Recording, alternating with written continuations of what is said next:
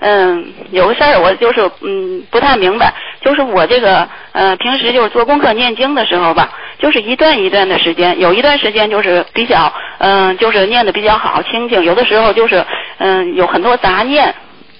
有很多杂念，很简单，心静不下来，就是戒戒没有戒律，戒律很好，戒定慧，有戒律的人人才能定得下来，定得下来才能产生智慧，叫戒定慧，明白了吗？嗯嗯嗯。为什么会定不下来啊？因为你有贪嗔痴，因为你脑子里还有很多杂念，很多事情担担心留恋，然后呢放不下，那就是让你啊，这就是让你那个定不下来的原因，所以你必须戒，就忘记，我不去理他。我现在念经的时候什么都不想，哦哦。明白了吗？嗯，啊是这样，我就想，就是说那个，您说这个在修行的过程中，会不会就说这个就跟那个就是嗯、呃前进的过程像不像就是螺旋状的，就是有一段时间哎上的比较好，有一段时间有可能就是下来一点再往上升，是这样吗？完全正确，人生就是这样，修行学佛也是这样，经常会碰到挫折，经常会退退转。